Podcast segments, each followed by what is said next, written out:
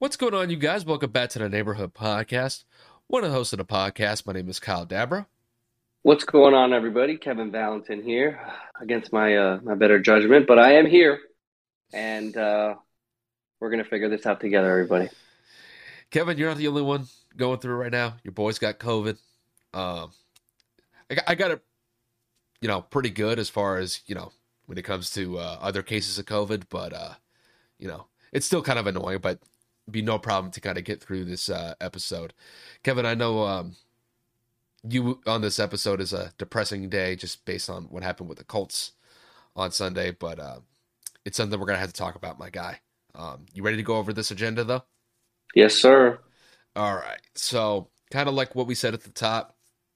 First things first, we're going to go over the absolute debacle that took place between the Indianapolis Colts and the Jacksonville Jaguars. It is well it is well worth mentioning that the Colts flat out didn't show up in week 18 against the Jacksonville Jaguars. The Jaguars pretty much spanked them from the beginning of the game until the end of the game and essentially end any sort of shot that the Colts had of making the playoffs. I'll let Kevin have the floor on that one when we get to that topic in a little bit. But outside of that, we also have some other NFL topics to discuss as well. Uh, one of them being the 49ers getting one of the last NFC wildcard spots in a huge overtime win over the Los Angeles Rams. I can't believe we actually got that pick right, Kevin. Good, good on us. It's a um, miracle, bro. fantastic drives by Jimmy G to lead them down to get them into scoring position before overtime took place, and then they get the overtime field goal that gave them the three point lead, and then that rookie corner. I forget the guy's name. Ended up getting the uh, the game winning interception it was a rookie Beckham. corner. I can't yeah, remember who it was either. But the 49ers are in. We'll talk about that a little bit in the game itself. Um, after that, we're going to kick it over to the AFC, and we're going to focus on one game in particular, and that is going to be the Steelers and the Ravens matchup. So the Steelers, they are looking to claim a wild card spot. They look to be in the driver's seat at this current moment in time. Um, when you guys hear this, we, you guys will know whether or not that the Steelers got in based on the possibility of either the Raiders winning or the Chargers winning. But if both teams were to tie, the Steelers would be out, I believe. So we'll kind of see how that kind of unfolds. But we'll talk about the game that the Steelers had against the Ravens, though. And then we're going to focus on just the NFL playoff seedings as they are currently constructed. So the NFC slate is entirely set. Um, one through seven, the Packers are the top seed. All the uh, wild card spots have been figured out. As far as the AFC goes, all the divisional winners are set. Uh, the Patriots are the only team that have a wild card spot locked at this current moment in time, but it's really just based off of uh, the Steelers haven't clinched a spot yet, and with the Chargers and Raiders, excuse me, with the Chargers and the Raiders still vying for those spots. Those won't be set until after the conclusion of that Raiders Chargers game. So, talk about that for a little bit. After that, we're going to kick it over to college football. We got the college football championship going on on Monday. That is going to take place between the Georgia Bulldogs and the Alabama Crimson Tide. Uh, probably the biggest game of the year. I think that's something that we expected, Kevin, for months now. This matchup between Georgia and Alabama it should be a good one. Uh, we'll talk about that towards the end of the episode. And then to round out the episode, uh, we're going to kick it over to the NBA for one topic. Uh, Klay Thompson is going to make his start, his first start of the season in 2022 against the Cleveland Cavaliers. Uh, we're going to talk just about the expectations that we're going to have for Klay for the rest of the season and the overall impact that he's going to have for the Golden State Warriors as the season goes on. I mean, Golden State has been absolutely phenomenal this year despite Klay's absence. But I imagine with Klay Thompson back in the lineup, it is going to be scary season for the Golden State Warriors and pretty much the entire NBA is going to be on notice with him back in the fold for the Warriors. But that's the agenda that we have for you guys. Let's not waste any more time. Let's dive into the episode and let's focus on Kevin's team, which is the Indianapolis Colts. So the Colts season comes to an end after a disappointing loss, to say the least, after losing to the hands of the Jacksonville Jaguars by the score of 26 to 11. The Jaguars led this one from wire to wire. They were decisive in this win over the Colts, where the Colts had no answer whatsoever with what the Jags presented them offensively or defensively throughout the entirety of the game. It's like I said, uh, the Colts season does come to an end. They had an opportunity to claim a wild card spot to guarantee them into the playoffs, but unfortunately, they find themselves on the outside looking in, and there will be a lot of questions being raised about what what went wrong with the Colts in the last couple of weeks of the season. Kevin, the floor is yours. Just what happened with the Colts against the Jacksonville Jaguars this past weekend? I mean, what didn't happen? Realistically, um, shit offense, bad defense. Um, special teams can't really say much about it. Obviously, you know we uh, we punted the ball well. We made a field goal. We got we went for two instead of uh, the extra point on our one touchdown of the game that was irrelevant. So I can't really say all phases were shit. But um, overall, just a bad performance by the team. You can tell that Jacksonville had come out ready for everything and anything, and that the Colts just came out flat. I knew that this game was going to go south based on the first drive of Trevor Lawrence going nine of nine, throwing for like 70 something yards, going down the field and scoring a touchdown. Um, Rock Ya-Sin goes down in that first drive. Kenny Moore goes down that first drive. Kenny ends up coming back, but I mean, you can tell that Kenny has just been out of it the last two games. I mean, you know, one of our our our, uh, our proud Pro Bowlers uh, was just getting cooked pretty much the last couple of games, and just it was horrible. Carson Wentz looked like garbage. The offensive line is probably the biggest fault here for me as a Colts fan. It was arguably, if not obviously, our best feature all year was the dominance that our offensive line was able to provide. Whether or not we had members missing due to COVID or injury, you saw that the depth that Chris Ballard in the front office was able to provide behind the starting five was viable, dominant, and, and just very, very, very uh, run heavy. And they really, really loved when the, the run plays were, were designated. So for us to get abused on the offensive line, or just the line of scrimmage in general, is kind of embarrassing to pretty much every extent you could think of. I mean, Carson Wentz was sacked six times. And I know what you're thinking. Carson Wentz is known for getting sacked. He's known for trying to extend the play. But genuinely, I watched this game pretty much almost until the end. Uh, Carson had no time to throw the ball today. There was a lot of times where the pocket just collapsed. And I'm looking at the left side of the ball, just at Eric Fisher. I said it at the beginning of the year. I didn't like the signing. I didn't like the price tag that he was given. And I was right. Whether or not I was right for the right reasons, because I thought that the injury itself was going to be the reason why he didn't play a lot of games. But in reality, his performance is the reason why I'm not happy. He gave up two or three sacks early on in the first half uh, to Josh Allen specifically. He was getting beat the majority of the game, and he was not benched until the fourth quarter where it was too late. Um, aside from not being able to protect Carson, they weren't able to provide holes and lanes for Jonathan Taylor. It was always those second and third efforts that Jonathan had to provide, uh, fighting at the line of scrimmage to either spin out or kind of try to break the first or two, first or second tackle to really get it, gain any positive yards. We were stopped on fourth down multiple times because Jacksonville knew, listen, load up this box. We're crushing this offensive line all day. We're going to stop them, and they did. Trevor Lawrence looked like Joe Montana today, absolutely unstoppable. The defense that we brought onto the field is not the defense that we've had all year. Darius Leonard was a non-factor. The pass rush was a non-factor. We we uh, sacked Trevor Lawrence once. We weren't able to get any turnovers. We weren't able to get any big stops, and uh, it shows. So, like I said, I, I I can't be mad anymore because I'm actually just relieved I don't have to watch this team on Sundays anymore. I'm relieved that I don't have to watch this team play in the playoffs and get embarrassed on national television and say, wow, that was a waste of a wild card spot. I'm just over it.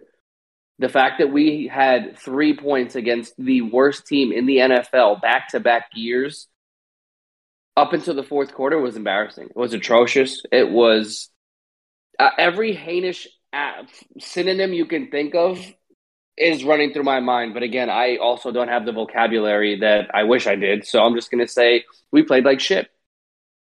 I'm not happy about it. I'm pissed. And we don't deserve to be in the playoff. We say we, we, Colts fans were saying it all week. If we lose to the Jags, if we play like shit to the Jags, we don't deserve to be in the postseason. That's what happened. Well, now that the season is over, now that you can kind of take stock of the entire year, you know, what were some things that you could kind of look back on that it's like you could have done some things a little bit differently and maybe some things that you could look forward to going into the off season and going into next year? My biggest thing that we need this offseason, granted, I know it's different for every Colt fan, but for me, um, our defense is clearly our best attribute outside of our offensive line, right? Our defense plays well in our zone. We don't know what's going to happen with Matt Eberflus if he's going to take another job, if he's going to come back, whatever the case is. But we have playmakers on the defensive side of the ball. We don't have a pass rush. Our pass rush has been bare minimum all year long. It's been bare minimum. It's been at the bottom of the NFL in terms of league average for the last couple of seasons. Our best pass rusher was DeForest Buckner, who is a defensive tackle and who demands a double team every time he's on the field, and he had seven. Our first round pick missed about four games this year, and he had about five sacks.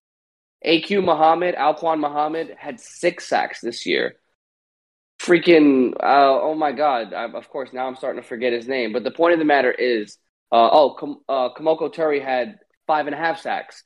As a unit that's terrible. There was nobody that was progressively dominant. There's no pass rush that was really able to get to the quarterback and make their life hell. So that's the top priority for me.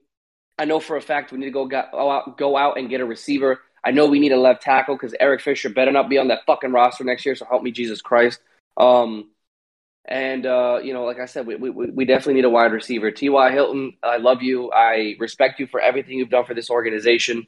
Between you missing basically half the season and being almost a non-factor the entire year when you were on the field, um, you got to go. Whether you retire, go to another team. That's it. I'm done. I'm over it. Parris Campbell missed 35 games in three years. One of our top picks a couple of years back. You got to get the fuck out of here. I'm tired of you being brittle glass. We already had Ty being glass, and now now you're doing the same shit. You got to go. So the wide receiver room is going to be really, really, really thin. Uh, Michael Pittman obviously had a breakout year. So with him being basically the only reliable receiver outside of Zach Pascal, um, I think we're definitely going to need some help in the wide receiver room. So whether that's free agency or in the draft, I think that those are our top four needs. And in no particular order because we need them all wide receiver, left tackle, pass rush, and then, of course, um, Oh my God! What the hell did I just say? Um, oh, and I, I, didn't say it. I think uh, I think I think we need some cornerback depth. Don't know if Rock is going to get um, an extension. I don't know if Xavier Rhodes is coming back. Probably not. T.J. Carrie was on a one-year deal. Isaiah Rodgers is on a ten-year. I don't exactly know the length of his contract or his situation. So we have no idea what the hell is coming back in the cornerback room as well. So we definitely have some some big needs to fill because this team, if we come back basically reloaded, we're not going to win a damn fucking thing. Now, what about Frank? Frank stuck to 2026. As much as I want him gone, it, it ain't happening. The bare minimum that can happen, or excuse me, the maximum that can happen is play calling gets taken away from him. Because by the time we realized that we were losing or down bad, Frank wants to run the ball when we're down 20 points. I don't I, I don't get it. So I've said enough on Frank Reich.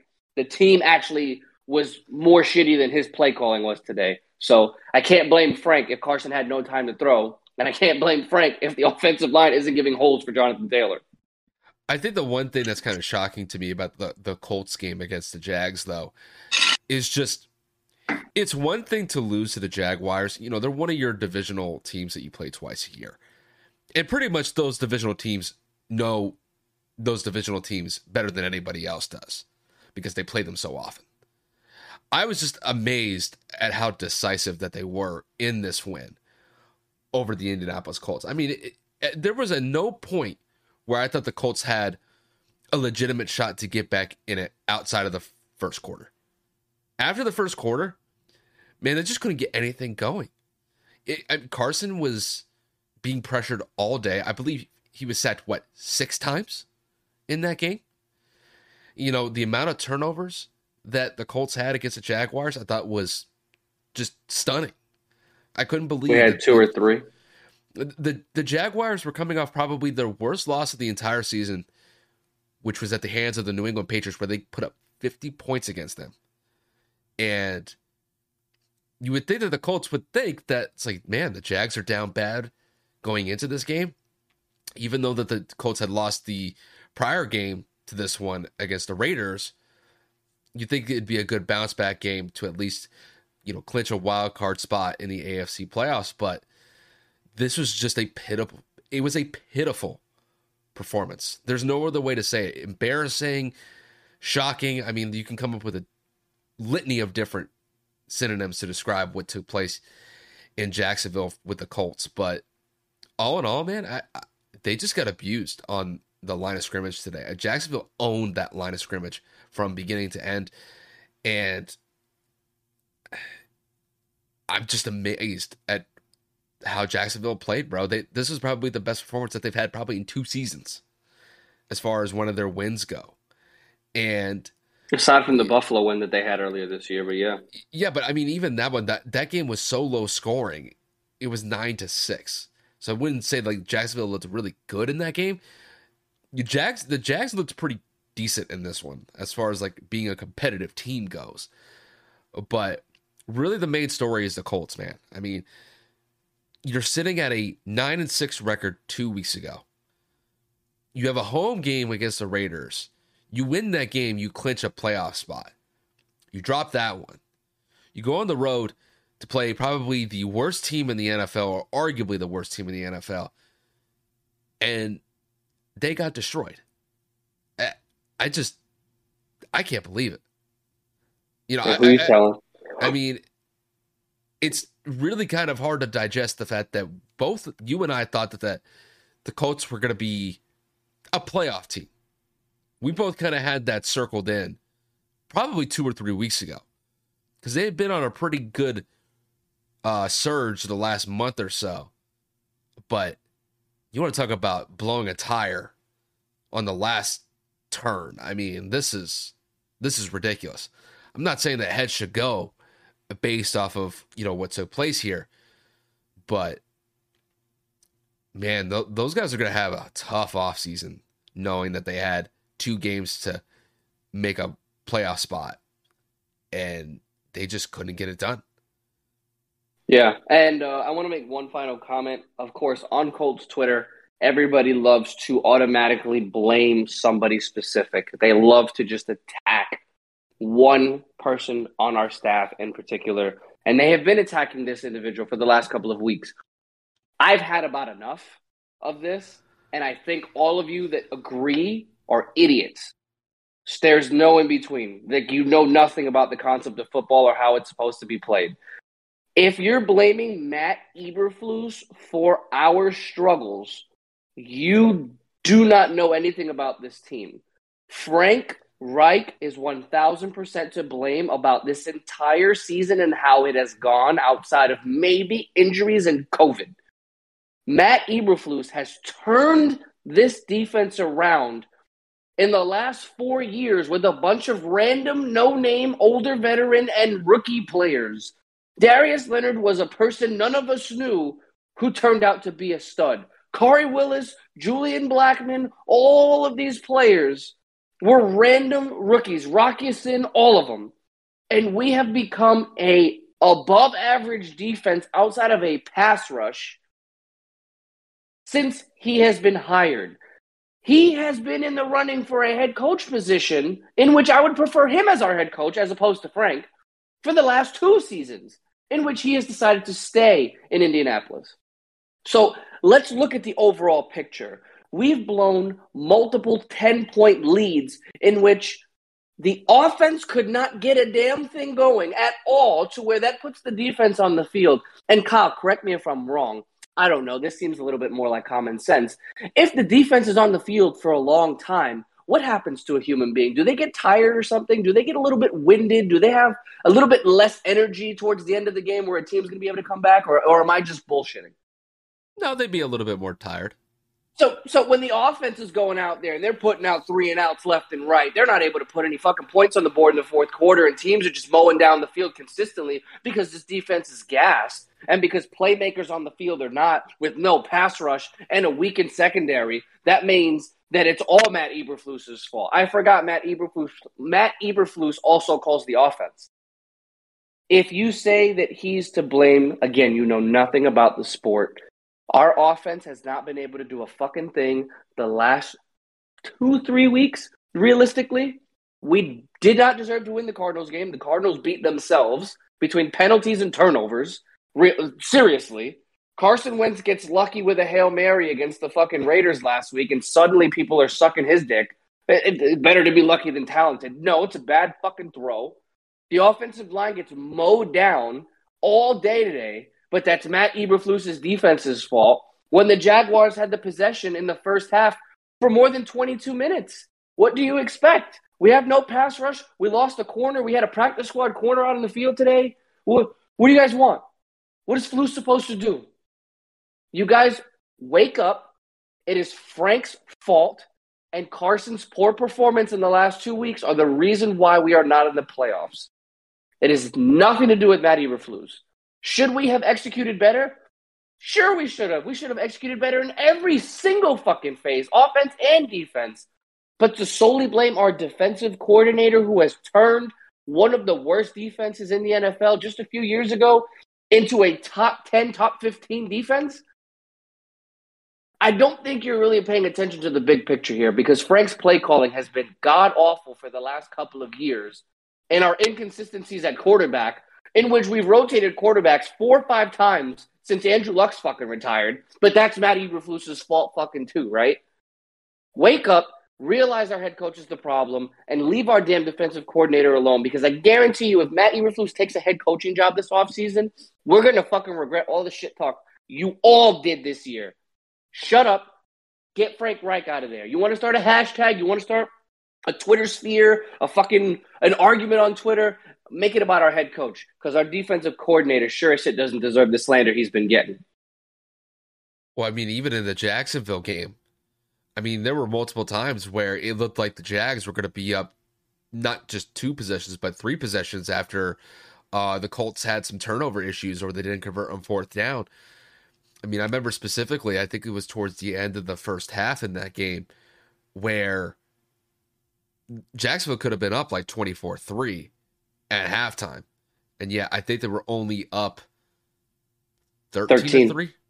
Yeah, so when I look at the Colts, man, uh, they just played extremely poor today. And in, in the probably, you know, the game that you need to get it was the worst time to have that type of game. And it really kind of goes to show that, man, Indianapolis, they just cannot play Jacksonville. They just cannot play well whatsoever. This is what now, seven straight years where they haven't won in Jacksonville? That's a tough stat to look at. Yeah. And let's, that, let's let's let's not forget we fumbled the ball a total of I don't know three times today. Thankfully, we were able to recover a few of those, but that's Matt Eberflus's fault. Carson Wentz throws a terrible interception. Technically, should have been two. That's Matt Eberflus's fault. I totally forgot when you give a team great field position, a defense is supposed to just turn around, not be exhausted anymore after just being on the field for nine straight fucking minutes of getting embarrassed and then getting back on the field with absolutely no break. And then they have to stop a team that is apparently the 49ers of the fucking 80s apparently is what Jacksonville does when they play at home against us. But that's Matt Eberflus's fault. Kyle, I'm dead ass, bro. Reading Twitter today, I almost deleted the app, and I love that app. Bro, Colts Twitter is so stupid, man. I swear, man. All of them are just. I can't. Like, seriously, are you going to blame my defensive coordinator when you're sitting here? And I looked at our schedule, and I'm just like, yo, we had some tough games. Like, we gave up 26 to the Jags, understandable. We gave up 23 to the Raiders, unacceptable. We gave up 16 to the Cardinals in Arizona. That's phenomenal. Patriots 17. The Texans 0. The Bills 15. It's Matt Eberflus's fault that we're 9 and 8, though. I can't fucking understand. It's, it, it's mind boggling to me that a defensive coordinator's on the chop block, but Frank Reich is sitting there getting a pass for playing like ass. You done? Yeah, sorry. Nah, you good, bro bro, bro trust me. Well, let's just say this. Uh, I guess our weekly therapy sessions when it comes to the Colts have come to an end for the 2021 2022 season, but they will ramp back up uh, in the fall. And I imagine that you will bring all the fireworks and flair that goes along with that going into next year. But disappointing season, to say the least, and especially how it ended for the Colts, losing to probably one of the worst teams in football. So it kind of goes without yes, saying. But, you know, it is what it is. But with that said, we are going to transition into a much more competitive game that took place uh, between these two teams. Those two teams being the San Francisco 49ers and the Los Angeles Rams. So the 49ers advanced to the NFC playoffs. They claim one of the last wild card spots, beating the Rams by the score of 27 to 24. Uh, Jimmy G was sensational at the end when the 49ers needed him the most. He was able to lead them on a huge game tying drive in the end of the fourth quarter, and then they were able to march down the field, get a game leading field goal in overtime, and then the 49ers defense came up huge to get the game winning interception off of Matt Stafford at the end of the overtime period. So, Kevin, to kick this one to you, just how impressive was this comeback win for the 49ers against the Rams? I thought it spoke crazy value about this team, their resilience, Jimmy Garoppolo as a whole, as a leader, as a quarterback.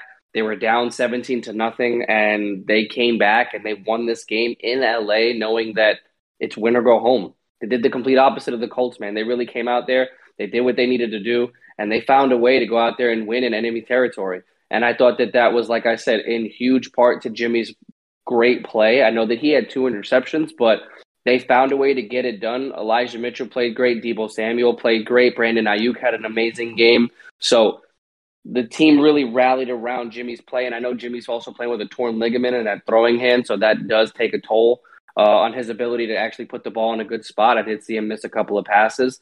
But flipping it to the other side, Matthew Stafford's had a horrible couple of weeks, uh, pr- probably about a horrible month, realistically. He's turnover prone. They're not winning. Excuse me. They're not closing out games offensively like they should have.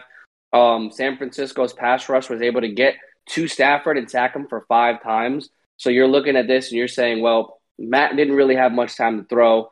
Matt turned the ball over a shit ton. They weren't able to run the ball whatsoever. I mean, they averaged 2.4 yards per carry. So San Francisco's defense completely t- turned it up, and they just I don't know what the hell happened here. I'm just like kind of stuck that LA kind of really fell as as much as they did, and I know they were winning games um, the last couple of weeks, but they were barely winning games outside of the Jacksonville blowout a few weeks back. So I just I really can't put my thumb on it. Kudos to San Francisco. LA looks a little suspect going into the playoffs, knowing that their defense has been playing relatively bad a couple weeks. So um, I'm really looking at this and I'm saying I don't know if I want to play the 49ers right now because of how confident they are and because they've been winning when they need to win in order to get into the postseason. They finished the year at 10 and 7, which a lot of people did not see coming. I mean, myself included. Kyle and I were just talking about it before the episode had started. Dude, the NFC West has three playoff teams, and this is the hardest division in football. Three teams won double digit games. That's just absolutely crazy to me and they're in the playoffs. So kudos to the NFC West for showing that they are a competitive and tough, you know, division in and of itself.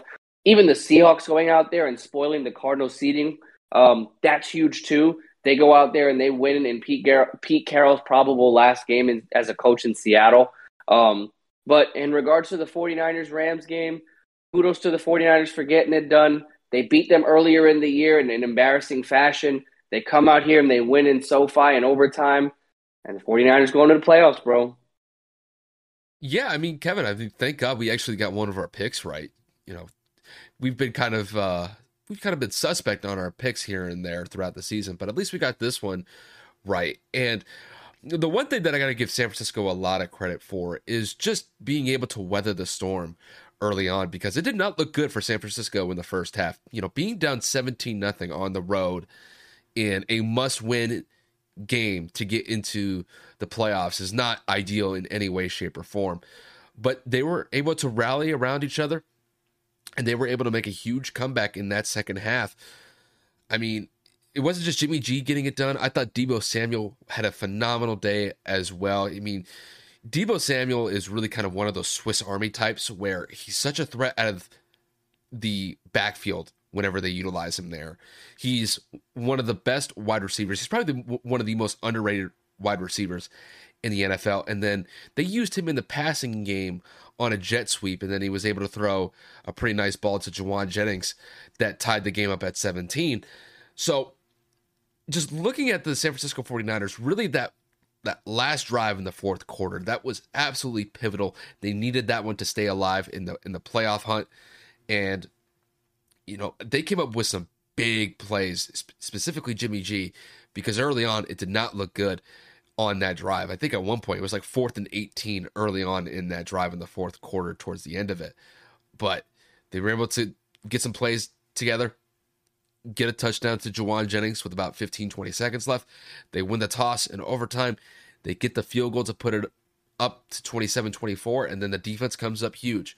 So, all in all, I think San Francisco is really kind of coming into the playoffs on a hot streak here. They've been playing very well the last month, month and a half. I don't know how far they're going to be able to take it, you know, being in the playoffs, but I do think this is a team that is catching the attention of many in the NFC. And when you look at the Rams, this is a devastating loss for the Rams as far as their seeding goes because had they played their cards right and won this game, I think they could have had the two seed if I don't have my seeds mixed up if they won this one. But with the loss that they had against the 49ers, they dropped down all the way to the four. And going into the playoffs, you know, having the four seed compared to possibly the two, that's a world that's a worldwide difference. So I don't know if it's going to prove to be that big of a deal in the playoffs because even though the, the Rams are a pretty solid team overall, I think they would have been a much more advantageous situation had they been the two seed compared to the four. So the Rams are kind of in a precarious situation right now. They did not finish this season the, the way that they wanted to. And I think it could have a lasting impact because, you know, for this team to make some noise in the playoffs as a four seed, they're going to have their work cut out for them. And um, they didn't help themselves by losing this game to the 49ers. But all in all, great game for the 49ers. They stay alive, they make it into the playoffs. And uh, I think it's a well deserved win. And, uh, you know, kudos to pretty much everybody on the 49er staff and the players, the coaching staff. They got it done when they needed it to. So good on them. Yeah, I'm excited. Um, it's like I said before, I really don't necessarily think a team wants to see San Francisco right now. They can run yeah. the ball, they can pass the ball, have a great pass rush with with Nick Bosa and the rest of those boys. And then, of course, you know, as long as Jimmy can just incorporate different people into that offense, whether one day that's George Kittle, whether that's Brandon Aiyuk, and uh, everybody knows that that ball is going to touch Deebo Samuel's hands one way or another. Um, I think that they could be a, a, not a dark horse to go to the Super Bowl, but they could potentially spoil somebody in the first round. And I know that the seedings uh, are locked up right now. We'll get into those predictions in just a little bit. But man, San Fran's no joke right now, and I think that they need to be respected because they have pretty much everything a team needs to go out there and make some noise in the playoffs. Well, yeah, I mean, outside of the loss that they had against the Titans a couple weeks ago, I mean, this team has been playing phenomenal. I mean, since about a month ago, the only loss that they had was against the Titans, but they beat teams like the Bengals, uh, and then they beat teams like the Rams. I mean, those are some pretty formidable opponents to beat. So when you look at this team from, I guess, uh, overall perspective, you know, I wouldn't say that they're a top tier team, but if they get hot, yeah, they could definitely make some noise. There's no doubt about that. But I mean, right now they're what they're currently sitting at the. I think they're sitting at the sixth seed. If I'm six, yeah, because Philly's not Philly ended the year at nine and eight. Yeah, so you know, San Francisco. They're gonna, they to play the three. They're gonna play Dallas. Dallas. You know, and that's gonna be that's gonna be a great matchup between those two teams. Uh, we'll get into those uh, a little bit later, but all in all, you know, you got to give San, San Fran a lot of credit for getting that win on the road. If you're looking at the Rams, though, and you're kind of limping into the playoffs, and that is not something that you want to do. Nope, not whatsoever. But with that said, we're going to transition into our last game from week 17. I know week 17, week 18. And that is going to be in the AFC. We're going to talk a little bit about the Steelers and the Ravens game that took place. So, in a very Steeler Raven esque game, because a lot of these games tend to be very gritty, especially being in the AFC North. Uh, the Steelers come out with a huge win on the road beating the Ravens by the score of 16 to 13. Very gritty game, goes to overtime. And kind of similar to the Rams 49ers game, a field goal is the difference. Uh, a big win for Pittsburgh. Granted, they still are not guaranteed a playoff spot yet. We just kind of have to wait and see how that Chargers Raiders games go. But as of right now, it does look like the Steelers do have an inside track to make the playoffs as one of the last wild card teams for the AFC. So, Kevin, to kick this one to you, just how impressive was Pittsburgh in this win over the Baltimore Ravens? Well, I want to start this off with congratulations to TJ Watt for tying Michael Strahan for the all time single season sack record with 22 and a half sacks. For those of you that are wondering, oh, he played an extra game. No, TJ Watt technically only played a full 13 games this year. He left a couple of games with injury and missed a few games with injury. So if you want to go and say there's an asterisk on it, no. Um, he missed quite a bit of games and battled through a lot of injuries to go out there and produce for this team. And they were in a bad way for the majority of this season. I mean, for God's sakes, Pittsburgh was looking atrocious towards the middle of the year. Pittsburgh was looking awful before Thanksgiving, God knows. And they found a way to go out there, finish this season in a positive note. Mike Tomlin goes and has his 15th consecutive winning season with this team. And that's just, that speaks volumes to the coaching staff and the volumes to, that Ben Roethlisberger is able to lead. Now, do I think if they do make the playoffs, it's they're going to go out there and get a win. Um, that's a stretch. But Kyle already made the point. It's an AFC North battle. You already know how this was going to go. Unfortunately, Lamar Jackson was inactive for this game. Baltimore loses six straight to end the year. Pittsburgh was kind of just relying upon dominating a backup uh, quarterback, in which they did 16 of 31 for 141 yards. Tyler Huntley did not look good whatsoever. He was sacked three times. He threw through two interceptions. I mean, he had a QBR of 16.6 and a passer rating of 37.2.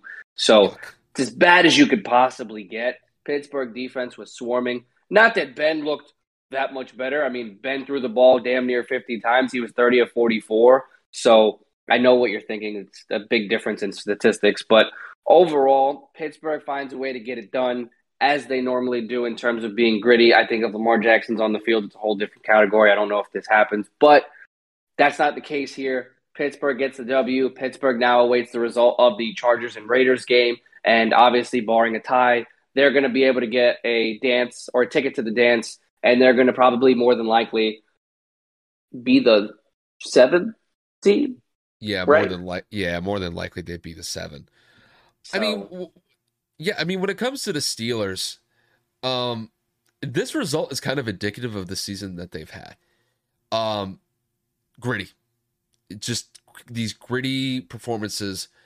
Um, they don't look pretty. They're not sexy in any way, shape, or form, but it's enough to get by.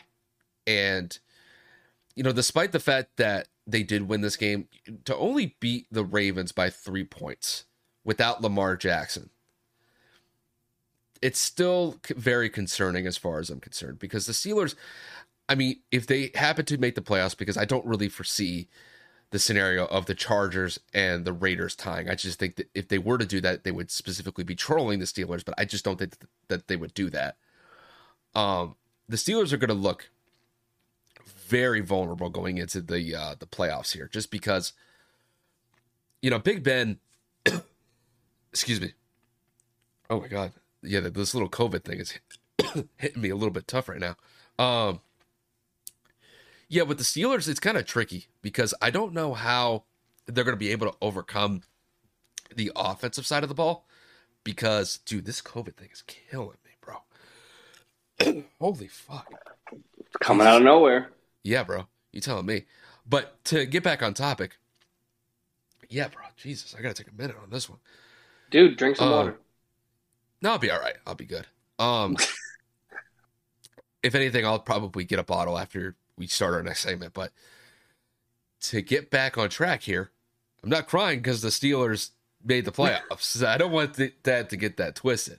Um, just dying a little bit from COVID, a little bit, but that that's neither here nor there. Um, no, like you know, for the Steelers to make the playoffs, I mean, it's a great feat for the season because Kevin, I think it's pretty easy to say that this team does not really look like a playoff contender in any way, shape, or form. But the fact that they were able to rally around their defense, because their defense has been phenomenal throughout the entire throughout the entire season. And even though that the offense has looked at times like they've been sputtering, um, they've been able to come up with some big drives when the offense needs to show up. And in this game against the Ravens, they were able to get it done. Big Ben was able to leave the was able to lead the Steelers on a game-winning drive that set them up for the field goal to get them the win over the Ravens. Now, if they were to make the playoffs, do I think that that, that could could continue? Probably not. Um, just because I don't think that that Pittsburgh defense is going to be able to carry them all the way to a Super Bowl run. I just I don't see that happening. The offense would have to step up mightily for that to change my mind. But when I look at the Steelers, I mean, just a couple weeks ago, I mean, Kevin, they got destroyed by the Chiefs by like 36 to 10, where they looked in no way, shape, or form competitive in that game. So, you know, for the Steelers to get the win, good on them. You know, they probably are going to get, into the playoffs, but I just don't think it's going to be much at the end of the day. I think they're going I think they're going to get bounced out in the first round. Yeah, no, I don't I definitely don't uh, see them going out there and you know making an upset. They're they're nothing like the San Francisco team that uh, it's uh, you know their counterpart in the in the NFC. So uh, again, gritty games pretty much all all day today outside of you know the Colts. Pretty much, I'm gonna fuck myself. It's fine. Um, but you know, I know that we are definitely about to get into the seating, which I know all of you are so anxiously awaiting. So as of right now, the NFC is completely done. They're finished up. So we're gonna start there. Uh, only because, like we had already reiterated, the uh, AFC is still awaiting the results of tonight. So as of right now, one through seven in order. Green Bay's first. They get the bye. Tampa slides up to two with the falling out of everything else that transpired today. Dallas is the three seed. LA is the four. Arizona is the five. San Fran is the six.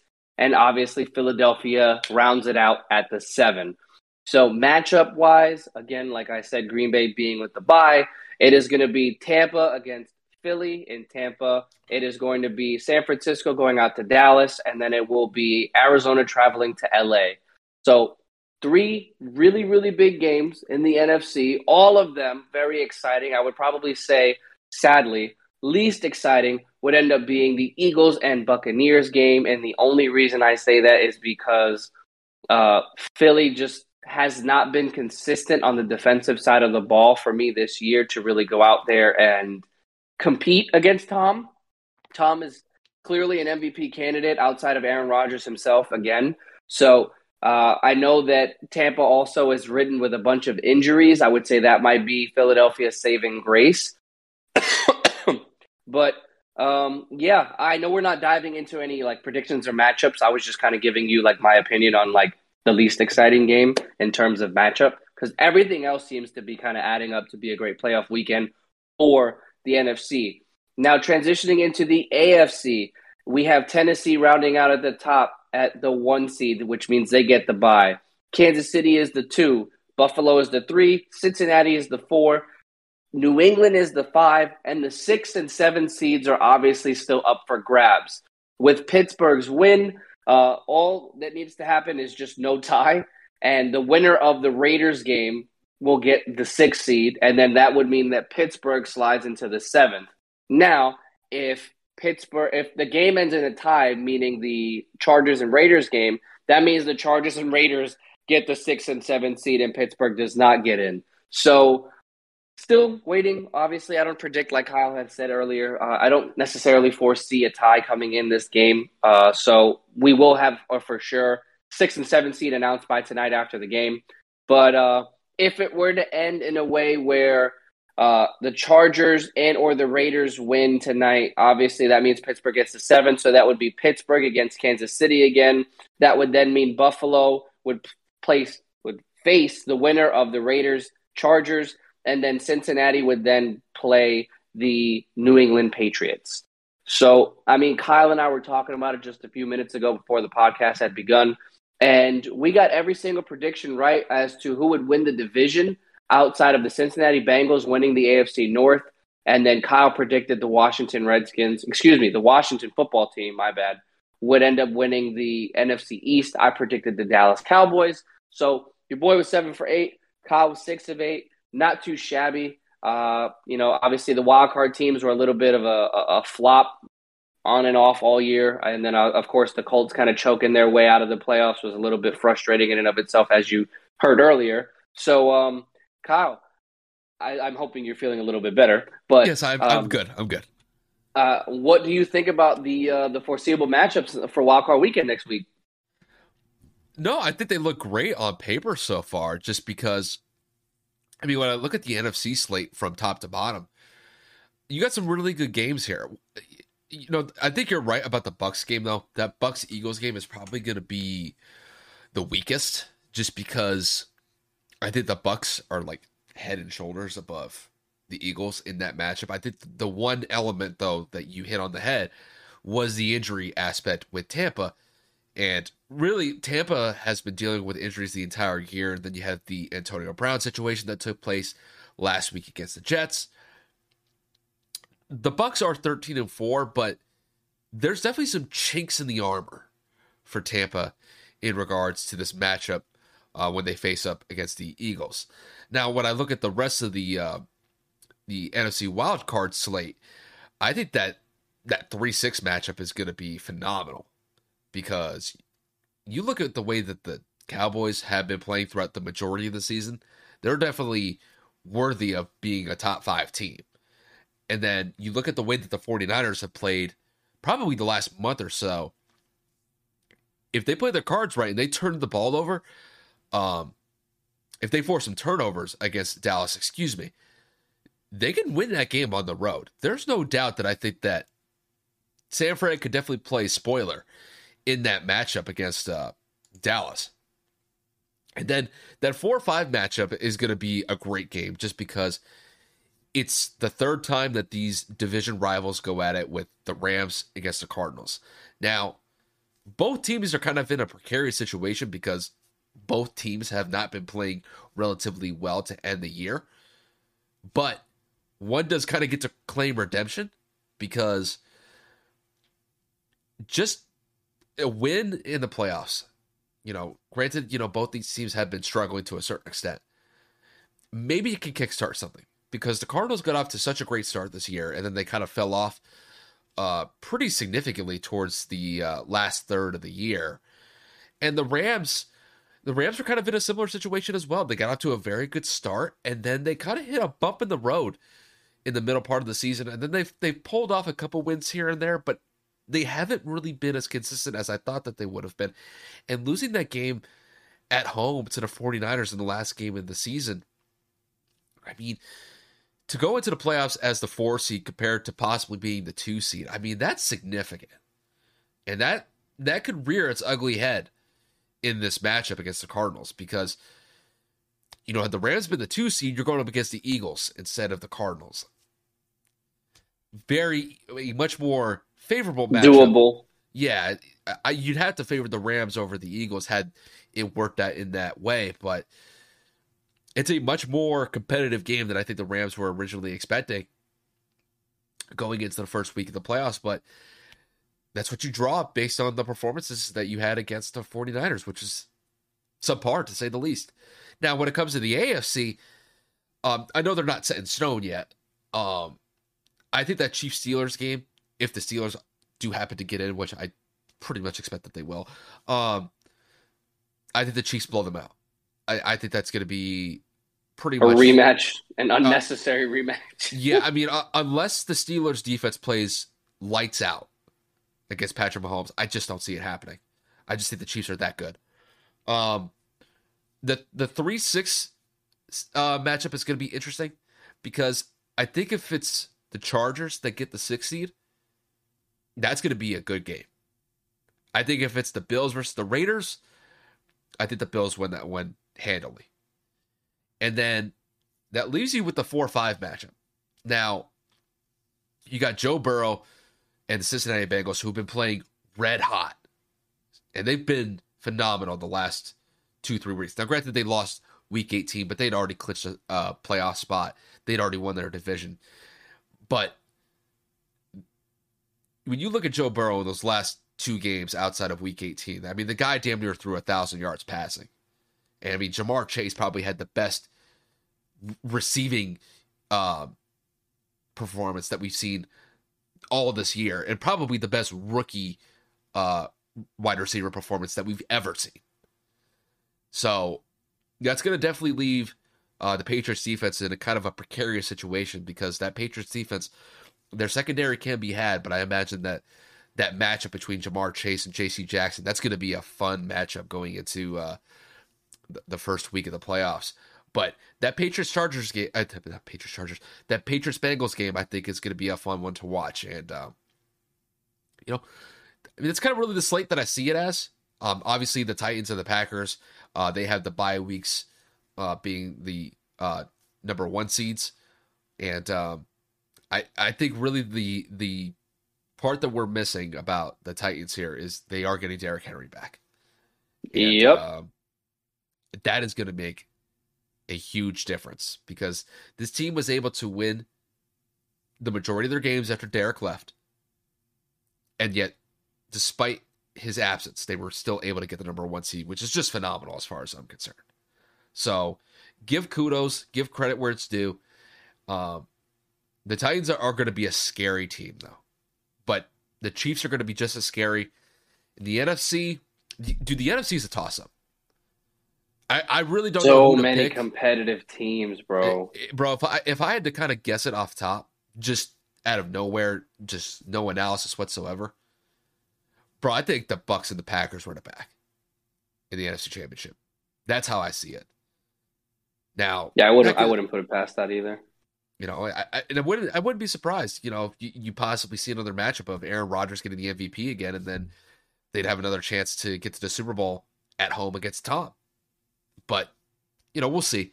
But this this Bucks team is not the same compared to last year. They are not the same. So um, that's just kind of how I see it. But I, all in all, I mean, bro, we got a good slate here.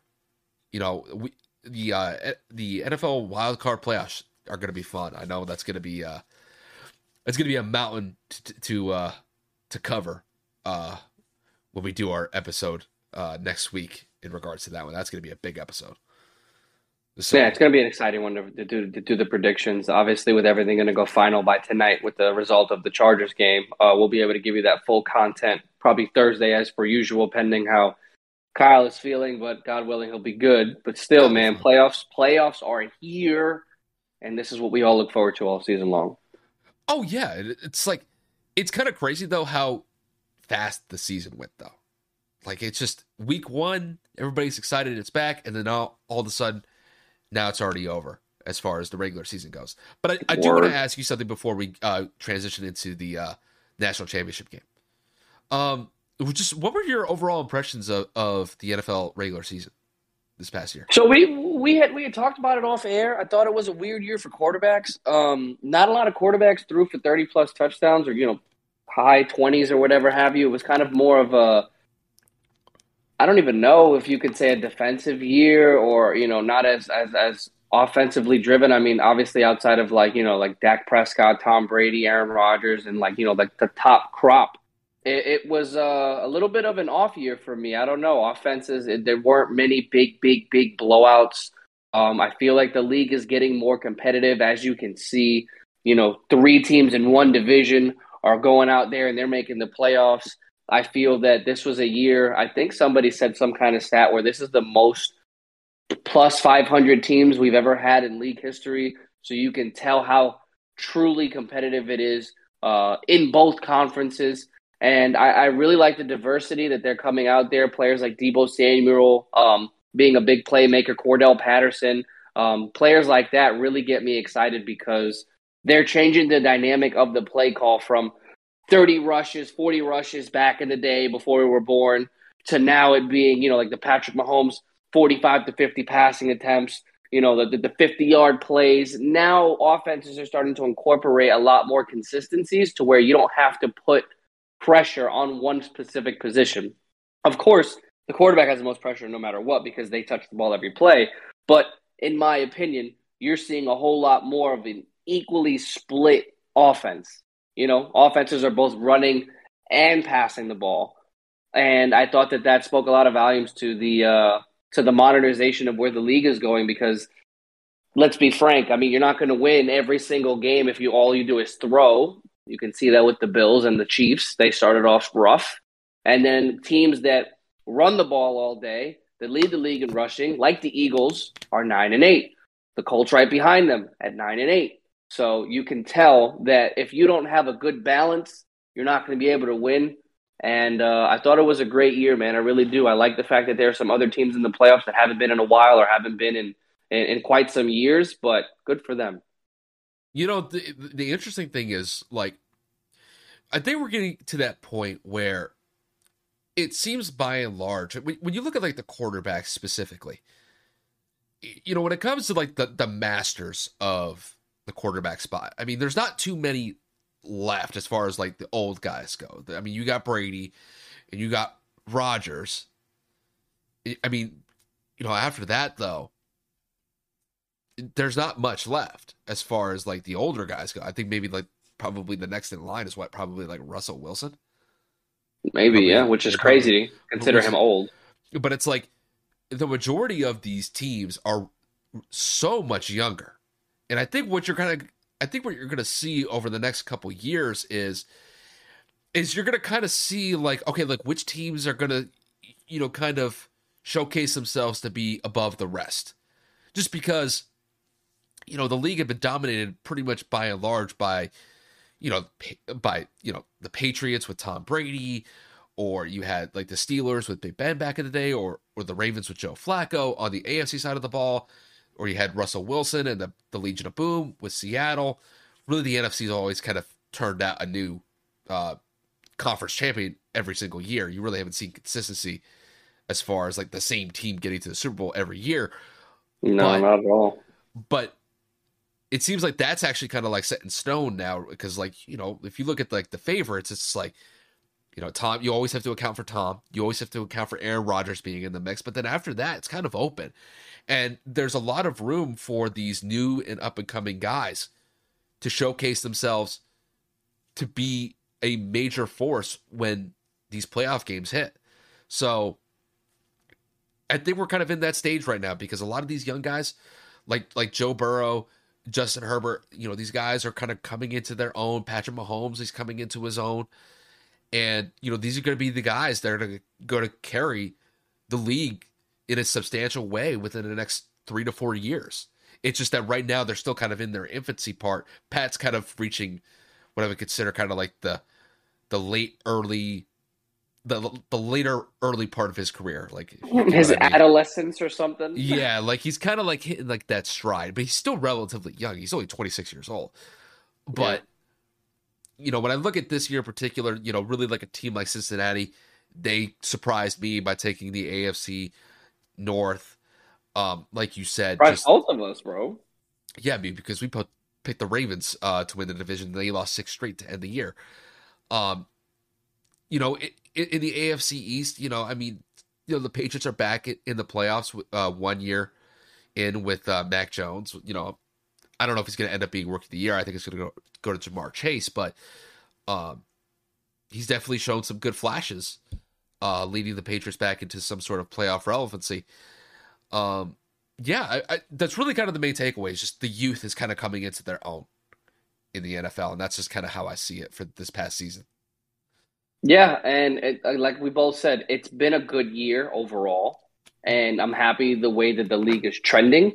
So can't really make any complaints here, um, other than it, as per usual, just goes too fucking fast. And you know, now we got to wait until the playoffs are over for the league year to kind of refresh and recycle and see what free agency brings. But outside of that, man, I'm just I'm focused on the playoffs right now. Um, I have gotten over the Colts loss. We didn't deserve to be in the playoffs as it is, so I'm happy that this is how it ended up, and I can't wait for Wild Card Weekend. You still surprised that the Chiefs finished off at 12 and five? based on the start uh, Absolutely. Yeah, that was definitely kind of a uh, little bit of a surprise. Update for you guys the Raiders are up 10 to 7 with eight minutes left in the second quarter. Um, I believe LA has the ball and they are driving. I think that yeah, no, they just got the ball uh, to start a drive, so it's uh, Chargers are going up. All right. I mean, it's a competitive game.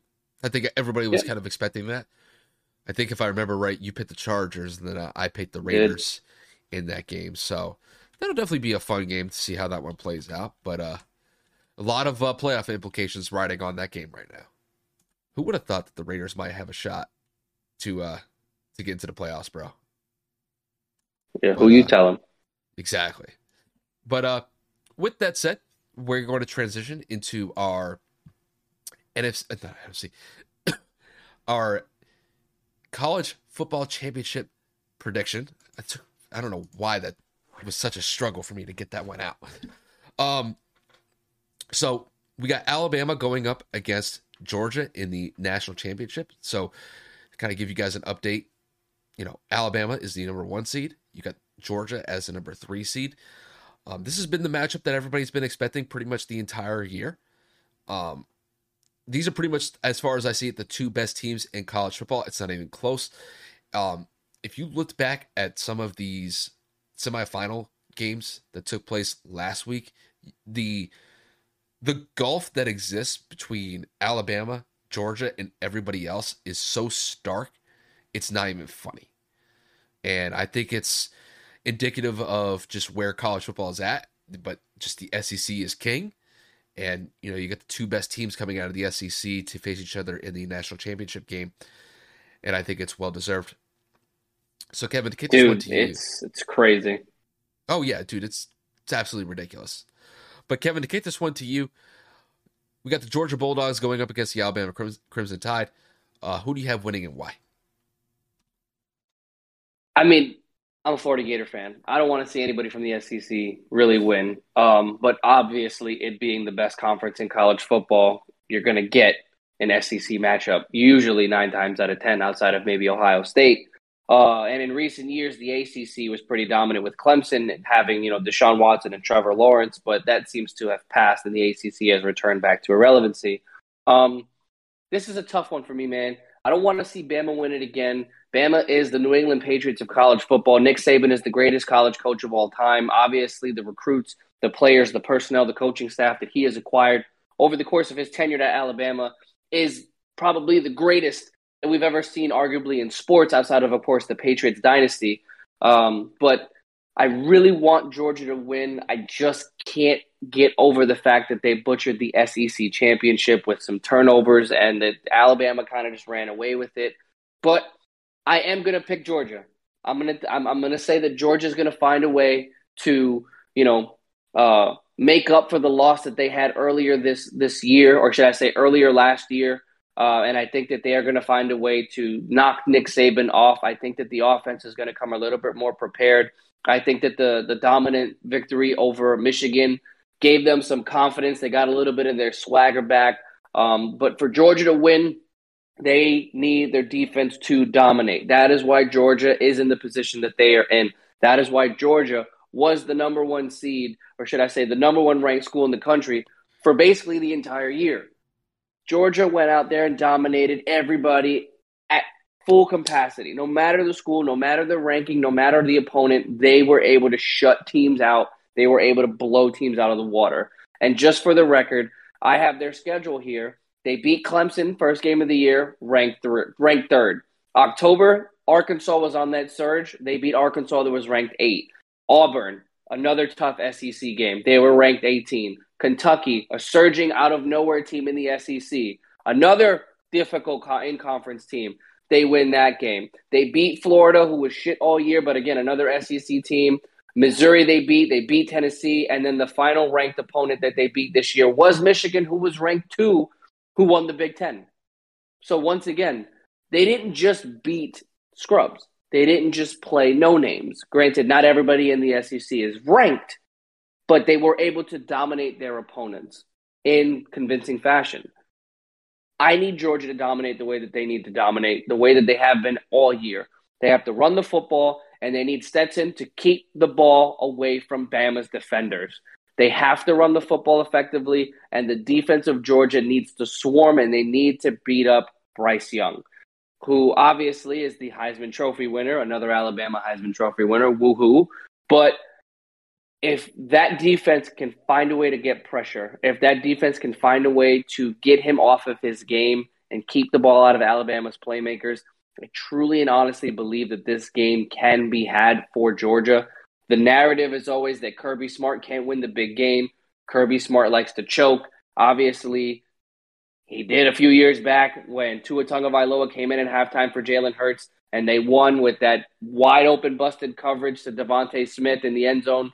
Uh, but I think it's time to shake that narrative up. I do think that Georgia can go out there and win. It's a matter of starting this game off confidently, remaining consistent, and remaining dominant in their defense.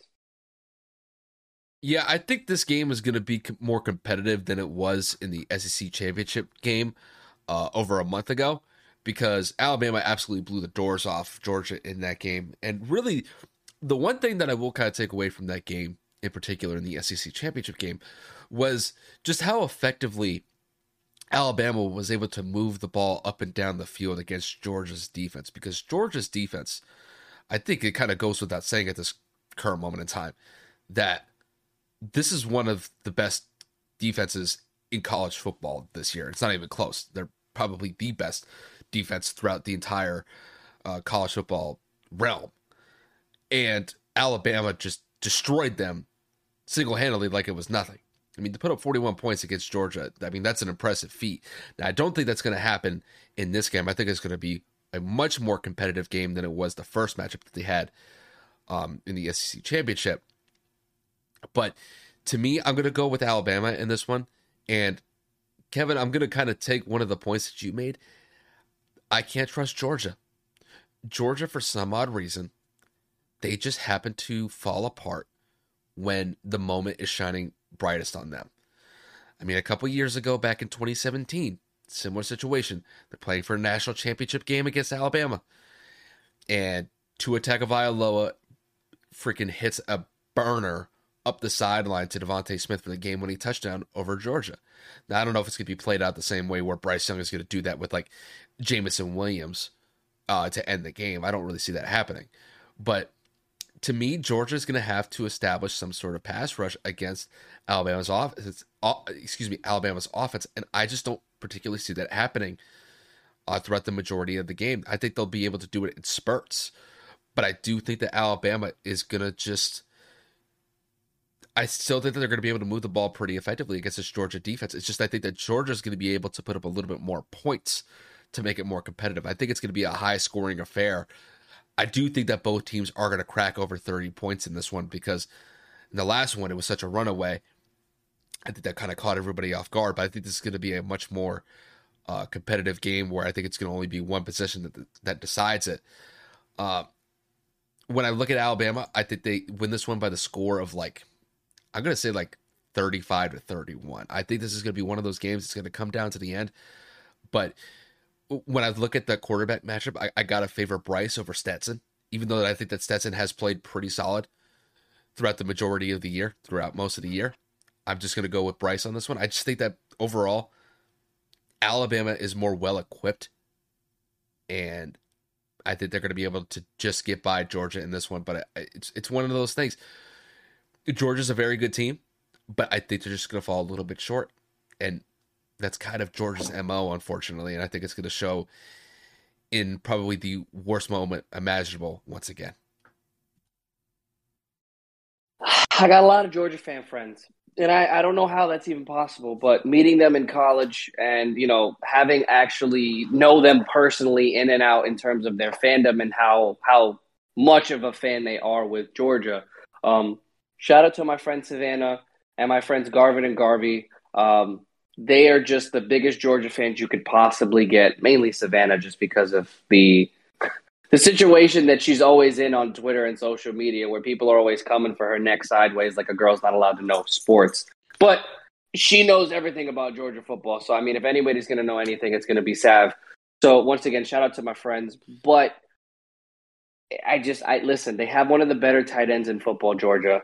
They have a good running game. They have the league's best defense. They have a consistent quarterback. Not that he's great, but if he can just manage the game effectively, keep the ball out of Bryce's hands, and if that defense can give me some sign of life that they can force some turnovers, that they can get to Bryce, that they can keep the ball out of the playmakers' hands, I, I truly and honestly think Georgia has a shot to go out there and win.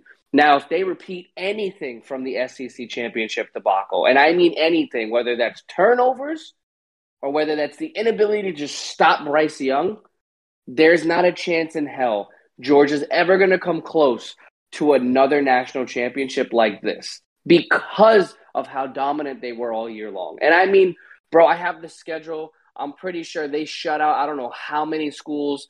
They they donutted Vanderbilt, they donutted Arkansas, they donutted Georgia Tech, they left Charleston Southern on seven, they left Florida on seven, Missouri on six. I mean, UAB at seven. They they they shut Clemson's offense down, who was third in college football in opening night to three points. And then they go out there and they and they bust Michigan's ass 34-11.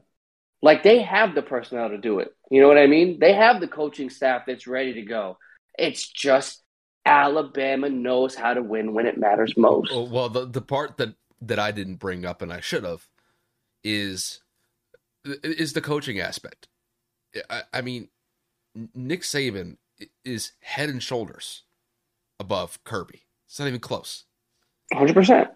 And I think just from the game planning, just the the strategy that goes into the game while you're setting up the game plan, I just think that he has these guys' numbers. Now, Georgia could, I'm saying Georgia could, they could find some weaknesses in this Alabama defense because this Alabama defense at times can be had. Just really, a team hasn't been able to do it enough to be able to overcome them consistently. Because I think if I remember correctly, I, I remember Alabama, they lost kind of earlier in the season when they were looking a little bit suspect compared to their usual selves. But to me, I really do think that the only way that Georgia's going to be able to win this game is if they're able to outscore them. Because I don't have a lot of faith that Georgia's going to be able to slow down Alabama's offense. If they're able to get a pass rush and force a turnover to, okay, maybe that's a little bit different. But I think Alabama's going to know that they're going to try to bring the uh, pressure against Bryce, and I think they're going to get the ball out quick. That's the best way that you can counteract a pass. Uh, that's the best way to counteract a pass rush. Just get the ball out quick, and just get yards after catch. I just think strategy, a game plan. I just think Nick Saban is head and shoulders above Kirby, and I think it's going to show out in that national championship game. It's just it, it, it's something that I don't that we don't typically bring up as far as like just the coaching aspect goes, but it's such a stark. It makes a difference, too. man. It's a difference, and I think that's going to be on display in that championship game. Yeah, and it's you know Kyle mentioned Alabama's defense, and I pulled up Alabama's schedule, and I'm just looking at it. I'm saying obviously that one loss that they had earlier this year in October was to Texas A&M, and like Kyle said, it was a shootout. It was a shootout, 41 to 38. Mm-hmm. They went to overtime against Auburn, 24 to 22. They almost lost to Arkansas, 42 to 35. I mean, hell, UF played them tough when yeah, we played them in the third that, week of the that, year, that, 31 like 29. Yeah. So we all know Alabama can score with the best of them. Alabama's got a great offense, but for Alabama to have a pretty shitty defense is a little uncharacteristic. And I'm not saying that they're bad, they're just not what they usually are. They did lose a lot of players in this past year's draft, but Georgia, that's that's that's that's their bread and butter, bro. That's where they, they this is going to be an offense versus a defense.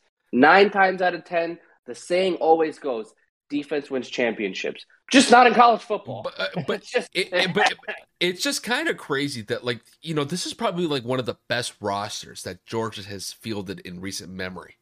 Agreed. And even when you look at Alabama, would you say that this is technically a down year for Bama as far as their roster construction goes? Defensively, yes, because of how much they lost in the draft. Offensively, they kind of just reloaded. They have a good tandem and a couple backs that they got. They have great receivers. Bryce Young, to me, is an upgrade from Mac Jones because of his ability to be mobile. And I believe that he set Alabama's all time passing record last week or in the last game that they had played, which was uh, against Cincinnati. So it's not like they downgraded at all in the quarterback spot. So I just genuinely, I just genuinely think, like you said, Georgia's not going to get a better roster than this. Yeah, it's just if Georgia can't beat Bama with this roster, I can't really find a way to believe that they would be able to beat Bama moving on forward. I, I really kind of find it, I'd be hard pressed to really kind of believe that. It's just that even despite the fact that Georgia had probably the better roster in the SEC championship game, they got the doors blown off by Alabama in that game. And I think it specifically goes to coaching. I think it's just that Nick Saban knows what to do with his players to put them in the right spots better than anybody else. Not to say that Kirby doesn't, it's just that Nick does it better. Yeah. And that's, bro, that's the difference is that if you could be able to outcoach Nick, good on you, bro. That's well deserved because it doesn't happen very often. Yeah, man. I'm, I'm, literally just looking at the statistics from the game before. I'm looking at it. UGA's running back, Cook only had 38 yards. Stetson had two interceptions. Bama, Bryce Young, 421, three touchdowns. Robinson's running, run, Robinson, the running back, he didn't really have much of a better game. He had 55 yards, but but but, but Jameson Williams, Williams had a, Jameson Williams had a, uh, 184 yards. So they, they, they are missing. You can see they are missing Metchie though. I think Metchie tore his ACL. Um, yes, in that in that SEC championship game, so they will miss his presence. That is something that Georgia can't exploit, but. But Georgia also has arguably one of the best tight ends in football in Brock Bowers. Brock okay. Bowers had 139 yards in that game. Yeah. Yeah, but that, so but it's that not was... like Georgia doesn't have talent on their side either. But again, when you're facing an Alabama team like this, if you're not going blow for blow or getting consistent defensive stops, you're never going to be able to keep up. Bro, they lost that game in the second quarter. They gave up 24 points in that second quarter. I mean, bro, like when Alabama gets going, bro, it's like an avalanche with the team that they're going up against. Like, you have to be able to respond. And, you know, it's tough. I mean, once Alabama gets cooking, it's it's very hard to stop that train. So, mm-hmm. you know, I think it's going to be a fantastic game. I'm looking forward to it, but I, I think Alabama's going to edge it out. I think it's going to be a much more competitive game than the first matchup, though. I if Shit, Alabama, it better be, bro. If Alabama blows them out, uh, bro, what, what else do you want me to say? Like, I mean, Nick Saban's already probably the greatest uh, college football coach of all time this is just another feather in his cap as far as I'm concerned. Oh yeah, there's no there's no competition. There's no other coach. Oh yeah. And if it's Georgia, it's like, well, they're just kind of living up to their expectation of choking again. Yep. Can't have faith in Kirby if he can't get it done against the guy that matters most. I don't care if you go undefeated. Um, you're never going to amount to anything if you can't beat Bama. Hey, but this is a good time to show it. To show them what, what you're worth. Yes, sir. But the Dallas Mavericks actually just got an upset and beat the Bulls, so I'm not too mad. Oh, nice. We got one NBA topic left, my guy. You ready? Oh yeah, it's a good one. I'm actually pulling up the the uh, the Warriors game now to look at uh, Klay's stats. And what are they? I'm literally trying to get there as we speak, but of course the computer's taking an eternity. So Klay Thompson is three of nine with seven points. Garbage. But he's got three fouls. They should cut him. Uh, this man Kyle so disrespectful. I'm just kidding. I'm just kidding. but it but it is something that we're going to focus on for this last segment, and that is the anticipated return of Klay Thompson. He is getting his first start of the 2022 season against the Cleveland Cavaliers, a much anticipated one. That both he caught a body though. Oh, he did. Oh, my! He drove it down the lane. He caught a body. Oh my! Klay said, "Man, I got I got one leg and I'm out here, boy, on the head." You don't really get to see him dunk very often anymore. So yeah, even before the injury, he didn't dunk that often. Facts. But no, I think a lot of people have been expecting this Klay Thompson return, and I think it kind of puts Golden State in a very good situation moving forward for the rest of the year. So, Kevin, to kick this one to you, with Klay Thompson back in the rotation for the Golden State Warriors, just how impactful is his presence going to be for the rest of the year for them? Well, I mean, his play is going to take some time to get acclimated, to get back in game shape. I mean, no matter how much you practice, how much you warm up, you have to get back into an offensive rhythm and a defensive rhythm. Kyle and I have talked about this multiple times on different segments of whether or not Klay coming back immediately into the starting lineup is going to impact Golden State positively or negatively. But it's going to positively impact them right now because you get a veteran back, you get a leader. The team loves him. He's a two way player. So even if he's having an off offensive night, you can really focalize and have him try to lock down one of their better defenders and the opponent, whoever it is they're facing. Tonight, obviously, it's Cleveland. But Klay Thompson's presence just in the locker room, on the sideline, and on the court are going to be massively impactful, especially for Steph Curry, because opponents right now can only go off of what Klay used to be. You can't leave him open, you can't let him penetrate, and you can't let Steph just get around the perimeter and start kicking it to Klay. You got to double one of them, if not both of them. It gets really difficult to scheme defensively for the Warriors, who are already second in the Western Conference at 29 and 9.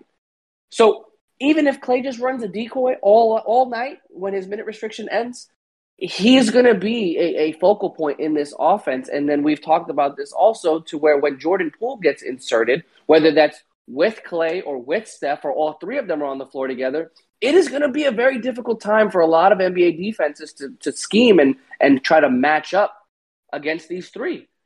All skilled players who can put the ball on the floor, all three of them can shoot the basketball very well. Obviously, Klay being the best defender of the three, but I think Klay coming back right now is huge, especially because Golden State's on just a tiny little bit of a skid, losing two of their last three. And I know that that doesn't necessarily bode well because Steph has been having a couple of off games. This will uplift his spirits. His splash brother is back, and I think Klay Thompson being back after 900 and whatever days or that it was is good for the NBA. Yeah, I mean, Kevin, I mean, there's really not much more for me to add other than that. I will make this one point about chemistry. I think that part, I think the chemistry between him and Steph, that's going to probably click within like the first couple games. Maybe with some of the role players, it might take a little bit longer, like players like Jordan Poole, Andrew Wiggins. Uh, that may take a little bit longer. Um, but outside of that, I, I think um, within probably the first two to three weeks of him back, I think he'll be back to his old ways, which is just being one of the best catch and shoot three point shooters in NBA history, arguably one of, if not the best one ever. So you know, when I look at Golden State from the beginning of the year, I mean, they've been one of the best teams, not only in the Western Conference, but they've been one of the best teams in the NBA. And that's despite not having Klay in the lineup. Now that you have him back in the rotation on a consistent basis, how are you to be able to stop that consistently? I mean, you got Steph, the greatest shooter ever. You got Klay, who might arguably be the second greatest, third, third greatest shooter ever. Then you got guys like Jordan Poole. You got guys like Andrew Wiggins, who have been stepping up in a significant fashion for Golden State despite Klay's absence until this point. Bro, there's shooters everywhere for for Golden State. So I think really Golden State this year their championship window is wide open.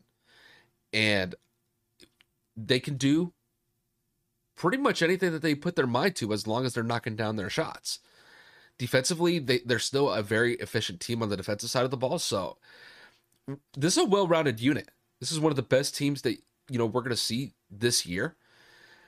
And I think it kind of goes without saying that you know that this team is definitely aspiring for an NBA title this year. I know it's been a couple years since they've had one, but as long as they don't have injuries, and that's always kind of a big if, I think that this team can compete for another title this year. I realistically think that they can do it and I think Klay's presence being back in the fold, I think it improves that tremendously moving forward.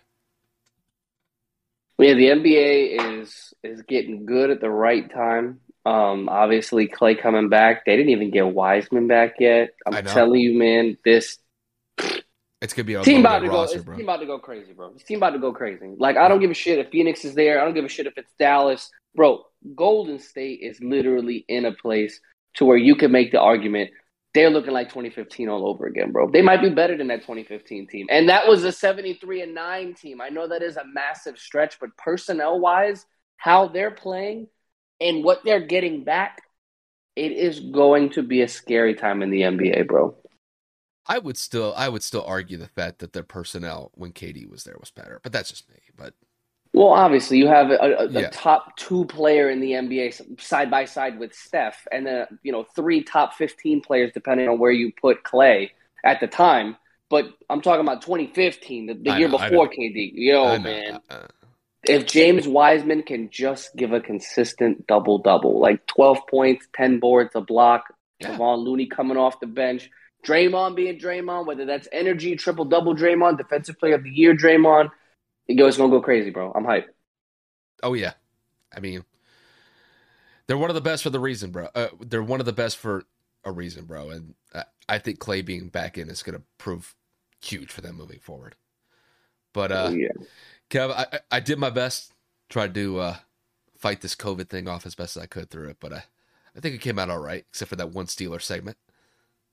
That's fine, bro. You just need bed rest right now. I'm hoping you're not gonna go to work tomorrow because you just seem up and down between being okay and then having a wave of a cough. But hey, your life, your choice. I just want you to be okay. I, I, I think I, I think I earned a day off. I, th- I, I- I think I earned one. Man, say I earned it like you went out and you hung over. This is like that has nothing to do with that. Bro, bro, I was fighting it at work today. I was fighting it, so, um, you know, we'll see. We'll see how it goes. Yeah, no, Klay's Klay's uh Klay's dunk is already like swarming all over social media. If you guys haven't seen it, you guys gotta go check it out. It's kind of crazy. Oh yeah, I'll I'll go check it out once we're done here. But uh, Kev, is there anything else you want to add before we wrap it up? No, sir. NFL playoffs are here. The NBA's moving. Obviously, uh, college football is about to come to a close. College basketball, we are now in the run of March Madness being just two months away. So we'll see what happens. We still have plenty of content for you guys. The Super Bowl is still a few weeks away as well. So we look forward to just being consistent, like I've been saying, and we appreciate any and all support. Yeah, you know, whether you guys were listening on the audio platforms like Spotify or Apple Podcasts, definitely appreciate you guys tuning in.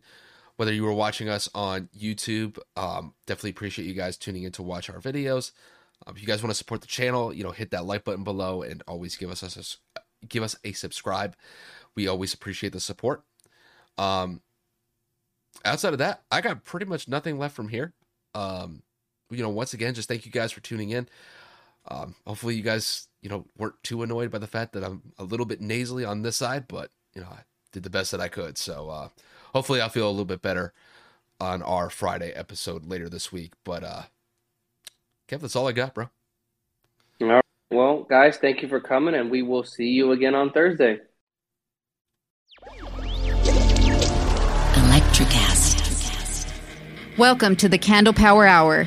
Come with us backstage behind the scenes of show business spanning over four decades and bringing you the experiences that can only be told by the people who were there. Our guests are from the A list, the F list, and everyone in between. Get set for some of the most insane, hilarious, and inspiring stories you will ever hear. I'm Mercury, And I'm Diego. your host for the, Candle, Power, Hour. Have you ever wondered what actually happens in Congress every day? Stay informed on Capitol Hill's daily happenings with a concise, factual summary of the Senate and House of Representatives' activities from the previous session, free from bias, on the Congressional Record Daily Digest podcast. Subscribe on your favorite podcast platform and discover the process from the heart of U.S. politics. The Congressional Record Daily Digest, an Electric Cast production.